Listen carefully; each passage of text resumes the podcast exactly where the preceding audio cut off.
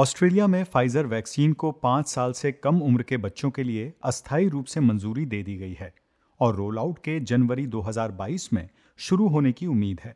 Therapeutic goods administration यानी कि TGA ने जुलाई में 12 वर्ष और उससे अधिक उम्र के लोगों के लिए टीके के उपयोग को मंजूरी दी थी और अब Australian Technical Advisory Group on Immunisation के वैक्सीन को मंजूरी देने के बाद पाँच साल के बच्चों के लिए भी रोल आउट अगले महीने यानी जनवरी से शुरू होने की उम्मीद है। स्वास्थ्य मंत्री ग्रेग हंट का कहना है कि टीजीए ने निर्धारित किया है कि इस आयु वर्ग के लिए ये टीका सुरक्षित और प्रभावी है Pfizer pediatric doses for 5 to 11. I'm hopeful within the next week uh, we'll have uh, a decision from the TGA, and there are no red flags at this stage. It's heading in a positive direction, but they genuinely are fully independent, and uh, they'll provide that advice. Uh, ATAGI will then provide their response, and we're hopeful that uh, if we've got two green lights, uh, we would commence the children's uh, pediatric doses uh, in the first part of January. आपको बता दें कि 5 से 11 वर्ष की आयु के बच्चों के लिए फाइजर वैक्सीन एक एम वैक्सीन है जिसका रोल आउट 10 जनवरी से स्कूलों के खुलने के साथ शुरू होने की उम्मीद है हालाँकि ऑस्ट्रेलियाई सरकार की इस दो चरण की वैक्सीन योजना में अंतिम निर्णय अब एटीएजीआई के पास है, जो इस आयु वर्ग के लिए वैक्सीन की उपयुक्तता का आंकलन करेगा।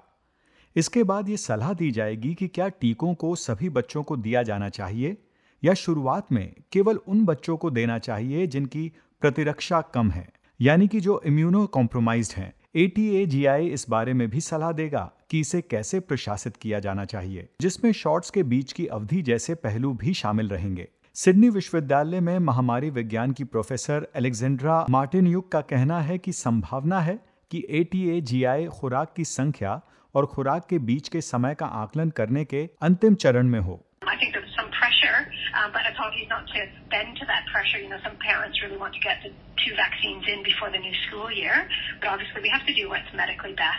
And uh, is a, a very you know, well versed in doing this and and a great uh, intelligent group of people to make these decisions. आपको बता दें कि मॉडर्ना वैक्सीन जो कि एक एम वैक्सीन है उस पर भी टीजीए द्वारा विचार किया जा रहा है इस बीच जहाँ तक बच्चों को टीके के रूप में दी जाने वाली खुराक की बात है तो विशेषज्ञों का कहना है कि यह वयस्कों को दी जाने वाली खुराक से कम है पाँच से ग्यारह साल के बच्चों के लिए दस माइक्रोग्राम की खुराक दी जाएगी जबकि बारह या उससे अधिक उम्र के लोगों को तीस माइक्रोग्राम की खुराक दी जा रही है। नारंगी रंग के ढक्कन से बंद शीशियों के ज़रिए पाँच से ग्यारह साल के बच्चों को टीका लगाया जाएगा जो कि बड़े आयु समूह को दी जाने वाली ग्रे या बैंगनी रंग की शीशियों से अलग है।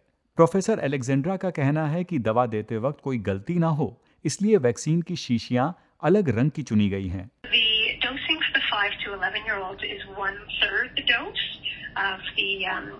Teens and adults, and it's been packaged slightly differently as well, so as to reduce confusion. Um, so they're slightly different uh, vaccines. So they come with an orange top uh, rather than the others. I think are purple and gray. Uh, so that will assist providers, obviously, in knowing um, which one they're they're grabbing out of the fridge. बच्चों में Covid 19 के गंभीर मामलों के विकसित होने का जोखिम कम रहता है तो कई लोग सवाल उठा रहे हैं कि आखिर बच्चों को टीका लगाने की ज़रूरत ही क्यों है इसके जवाब में विशेषज्ञों का कहना है कि वायरस से संक्रमित होने वाले बच्चों का एक छोटा हिस्सा गंभीर रूप से बीमार हो सकता है, जिसे अस्पताल में भर्ती करवाने की नौबत या मृत्यु तक हो सकती है। कुछ आंकड़े भी इस संभावना की पुष्टि करते हैं। रोग नियंत्रण और रोकथाम केंद्रों ने मार्च और अक्टूबर के बीच एक डेटा लिया, जिसमें यह बात सामने आई कि अमेरिका में पाँच से ग्यारह वर्ष की आयु के एक दशमलव नौ मिलियन से अधिक बच्चे कोविड पॉजिटिव पाए गए। जिसमें से 8,300 से अधिक अस्पताल में भर्ती हुए और चौरानवे बच्चों की मौत हो गई। इस डेटा ने अमेरिका को मजबूर किया कि वो पाँच से ग्यारह आयु वर्ग के बच्चों के लिए टीकाकरण शुरू कर दे। न्यूयॉर्क के मेयर बिल डी ब्लासियो का कहना है कि इस आयु वर्ग के सभी बच्चों को अब भोजन और मनोरंजन स्थलों में प्रवेश करने से पहले टीके की कम से कम एक खुराक लेना अनिवार्य है। vaccination for the 5 to 11 year olds. It's just begun the last few weeks. Already we've gotten over 127,000 New York City kids in that age range vaccinated. That's great.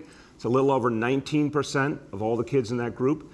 Considering it's brand new, that's good and it's better than the national rate, but it's not enough, obviously. We need to see a lot more सिर्फ America ही नहीं बल्कि विश्व के कई देश बच्चों को वैक्सीन देने की योजना में आगे बढ़ रहे हैं और यूरोपीय संघ कनाडा और इसराइल ने भी छोटे बच्चों के लिए फाइजर को मंजूरी दे दी है।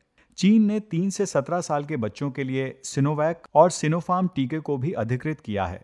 इस बीच, चिली के स्वास्थ्य अधिकारियों ने भी सिनोवैक वैक्सीन का उपयोग करके तीन से पाँच साल के बच्चों के लिए टीकाकरण अभियान शुरू कर दिया है। चिली के राष्ट्रपति सेबेस्टियन पिनियरू ने रोल आउट की घोषणा भी कर दी है।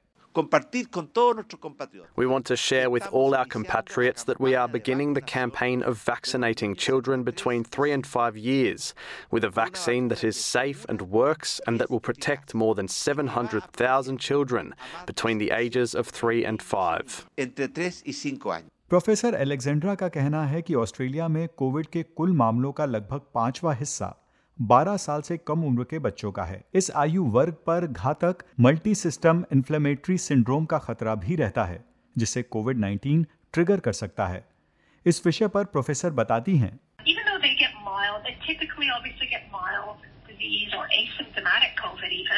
Um, some of them can get sick. Some need hospital. Some have been um, in ICU, and obviously um, overseas we've seen um, you know small number of children die due to COVID. Some kids who get COVID, um, a number of weeks later, they can have a sort of a, like a full body inflammatory syndrome, which is called MISC, multi-system inflammatory um, syndrome, which can be very worrisome for children, can land them in ICU for weeks and have long-term effects. Murdoch Children Research Institute की एक हालिया report बताती है कि थकान से संबंधित लंबी कोविड स्थिति बच्चों में उतनी प्रचलित नहीं हो सकती जितनी वयस्कों में होती है। लेकिन पाँच से ग्यारह साल के कोरोना वायरस से ग्रस्त बच्चे तीन महीने तक सिरदर्द थकान, नींद में दिक्कत, एकाग्रता में कठिनाई और पेट में दर्द सहित कई लक्षणों की शिकायत कर सकते हैं। बच्चों के टीकाकरण से जुड़े जोखिम को देखते हुए अमेरिका, फिनलैंड, पोलैंड और स्पेन सहित कई देशों में नैदानिक परीक्षणों के व्यापक डेटा की टीजीए ने सावधानी पूर्वक जाँच की है। मर्डोक चिल्ड्रन रिसर्च इंस्टीट्यूट की प्रोफेसर फियोना रसेल ने एक बयान में कहा कि यह ध्यान रखना महत्वपूर्ण है कि अमेरिका में लाखों बच्चों को पहले ही टीके की दो खुराक मिल चुकी हैं और सुरक्षा निगरानी ने टीकों को सुरक्षित पाया है। अपनी भाषा में कोविड 19 महामारी से जुड़े स्वास्थ्य और सहायता उपायों के लिए www.sbs.com.au/कोरोना वायरस पर जाएँ। एसबीएस न्यूज़ से आकाश अरोड़ा और पैगी जेकोमोलोस की रिपोर्ट को हिंदी में पेश किया है विकास सवाना ने